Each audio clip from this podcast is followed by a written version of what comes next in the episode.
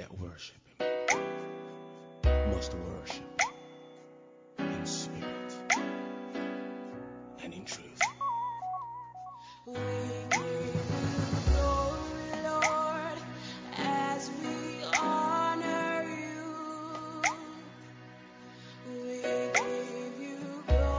Bonjour à tous, j'espère que tout le monde va bien. Donc on continue à parler par rapport au verset euh, L'éternel a donné, l'éternel a repris.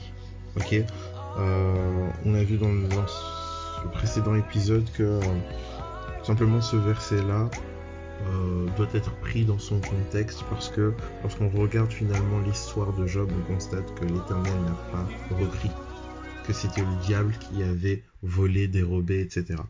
Donc voilà, ce slogan n'a pas de sens lorsque l'on euh, ben, lit toute l'histoire de, Job, tout simplement. Et euh, comme dit précédemment, oui, euh, on peut vouloir signifier ou exprimer au travers de ce verset le fait qu'on veuille s'attacher à Dieu, quelles qu'en soient les circonstances, mais euh, le problème c'est que formuler de cette manière, c'est comme si on pensait que Dieu était responsable, alors que c'est pas le cas. Euh, et finalement, lorsqu'on regarde euh, la situation du monde, dès Genèse, en fait, le Seigneur a dit qu'il y aurait une inimitié, il y aurait un combat entre la postérité de la femme et la postérité de, du serpent. Et euh, le diable cherche à égorger, détruire, tuer. C'est ça sa volonté, c'est ce qu'il fait en fait. Et là ici, le fait qu'il y ait des gens qui meurent en pagaille dans les hôpitaux, etc.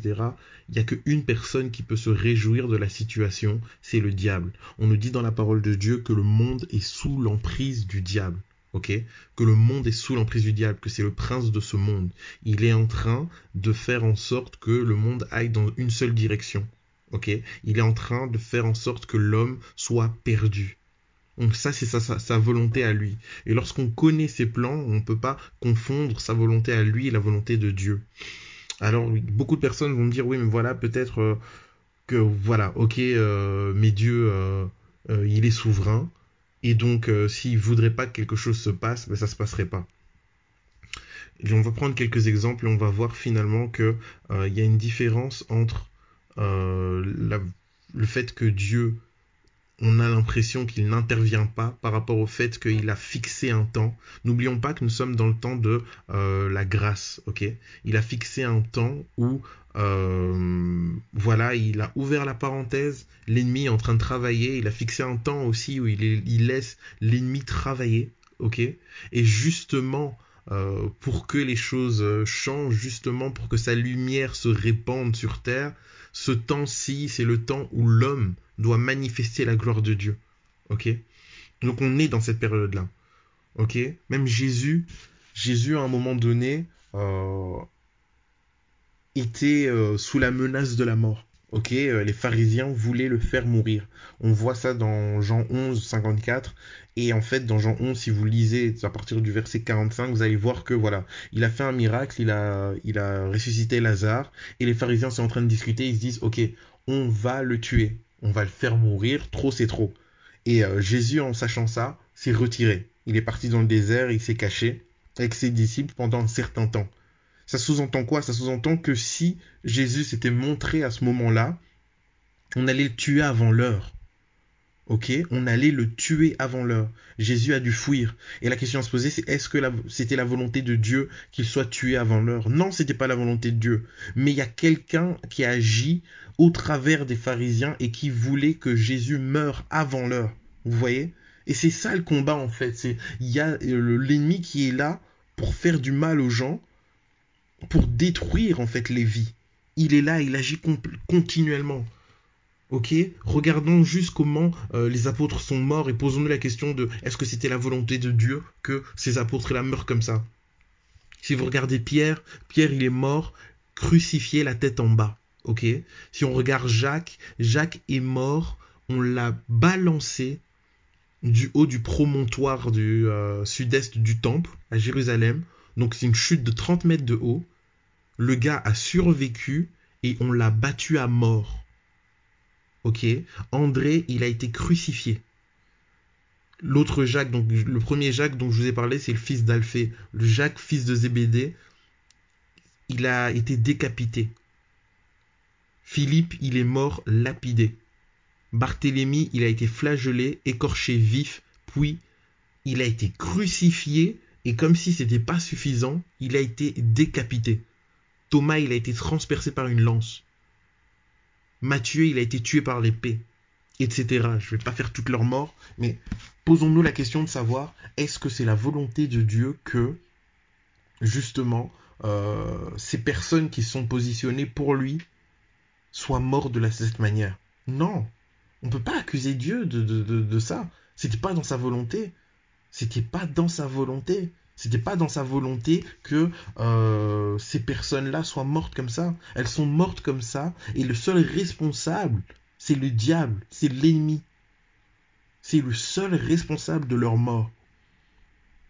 Ok? Est-ce que c'était la volonté de Dieu que ces personnes souffrent comme ça? Non, non, non. Vous voyez Donc il faut vraiment qu'on fasse la différence.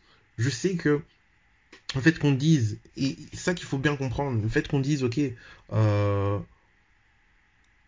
si Dieu il avait voulu, si Dieu il avait voulu, ben il aurait fait quelque chose. Prenons conscience aujourd'hui, frères et sœurs, que Dieu a envie d'agir au travers des enfants, au travers de ses enfants. Dieu a envie de guérir les gens, mais si les enfants de Dieu ne se lèvent pas pour imposer les mains aux malades, les malades vont continuer à mourir avec leur maladie. Est-ce qu'on comprend mieux en fait? Dans Ézéchiel 22.30, on nous dit je, je cherche un homme pour bâtir un mur, mais je n'en trouve pas. Et à cause de cela, la nation, elle va périr. Lui, Dieu, il cherche un homme pour bâtir un mur afin de guérir le pays. C'est ça sa volonté. C'est ça sa volonté. Mais il n'en trouve pas.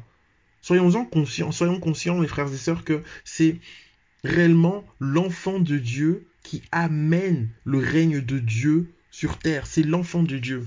C'est l'enfant de Dieu qui permet euh, à Dieu de manifester sa gloire et il attend de nous, en fait, nous on est vraiment, et c'est pour ça qu'on nous dit, on dit de nous que nous sommes le temple du Saint-Esprit, il a envie de nous utiliser afin de manifester sa gloire.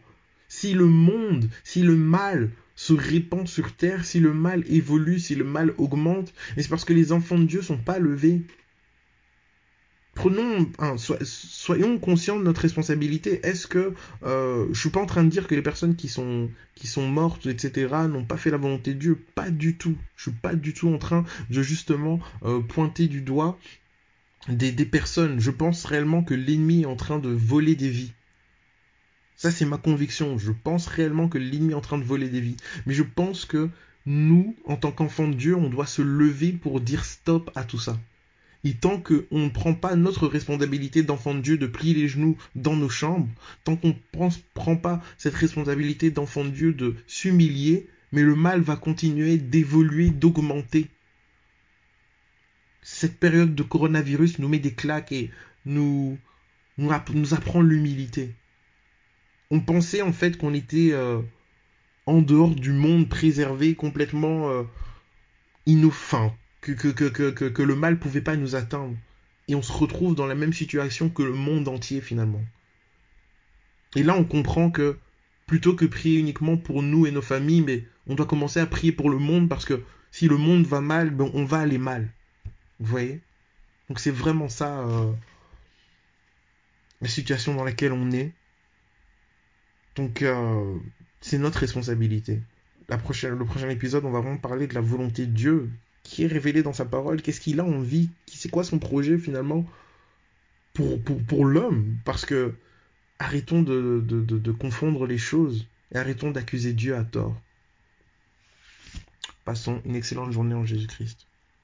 Bye.